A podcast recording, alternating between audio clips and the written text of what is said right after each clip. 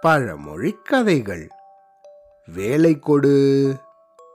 ஆயிரத்தி முந்நூறு வருஷத்துக்கு முன்னாடி காஞ்சிபுரத்துக்கு பக்கத்துல மகா கபால பைரவன் அப்படின்னு ஒரு பூஜாரி இருந்தான் இவனோ பல வருஷங்கள் தவம் இருந்து கடவுள்கிட்ட தன்னோட ஆசைகளை எல்லாம் நிறைவேற்ற அவனுக்குன்னு ஒரு பூதம் வேணும் அப்படின்னு கேட்டான்.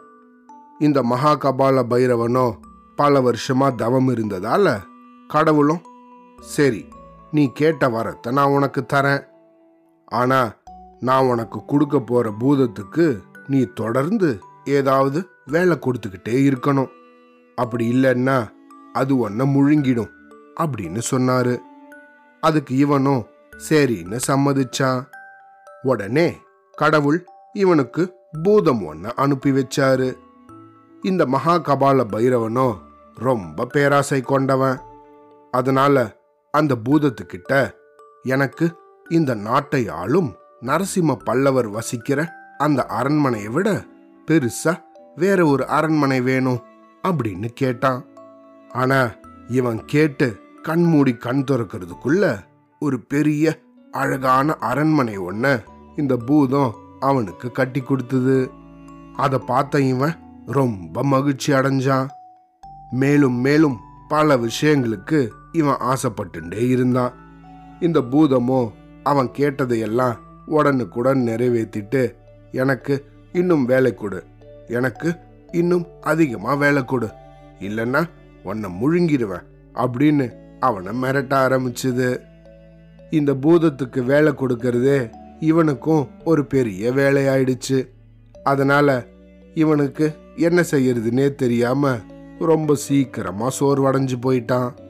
இன்னும் இந்த பூதத்துக்கு என்ன வேலை கொடுக்கறதுன்னு இவனுக்கு தோணாமல் போகவே. அடடா என்னடா பண்றது?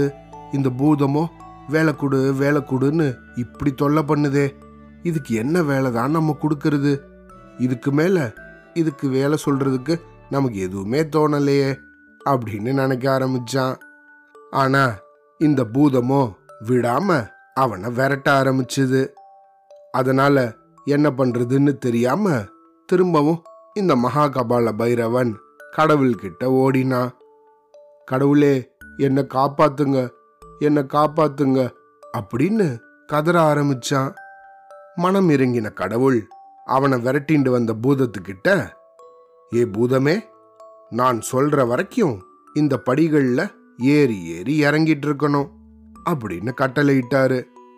இந்த பூதமும் கடவுள் சொன்னதுபடி அந்த படிகள்ல விடாம ஏறி ஏறி இறங்கிட்டு இருந்தது இந்த பூதம் இவனை விட்டு போனதுனால இத்தனை நாளா இவனுக்கு அது செஞ்சு கொடுத்த பல விஷயங்கள் எல்லாம் அப்படியே காணாம போயிடுச்சு.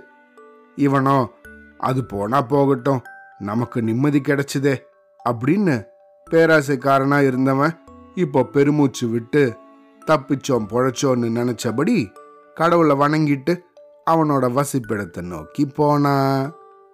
இதுக்கு தான் பேராசை பெருநஷ்டம் அப்படின்னு ஒரு பழமொழியும் உண்டு. இந்த பூதத்தை போல தான் நம்மளோட மனசும். நம்மளோட மனசு நமக்கு தேவையானதை அடையறதுக்கு எப்பயுமே வழிகாட்டும். ஆனா பேராசைப்பட்டோன்னா அது நம்மளையே அழிச்சிடும். சரியா?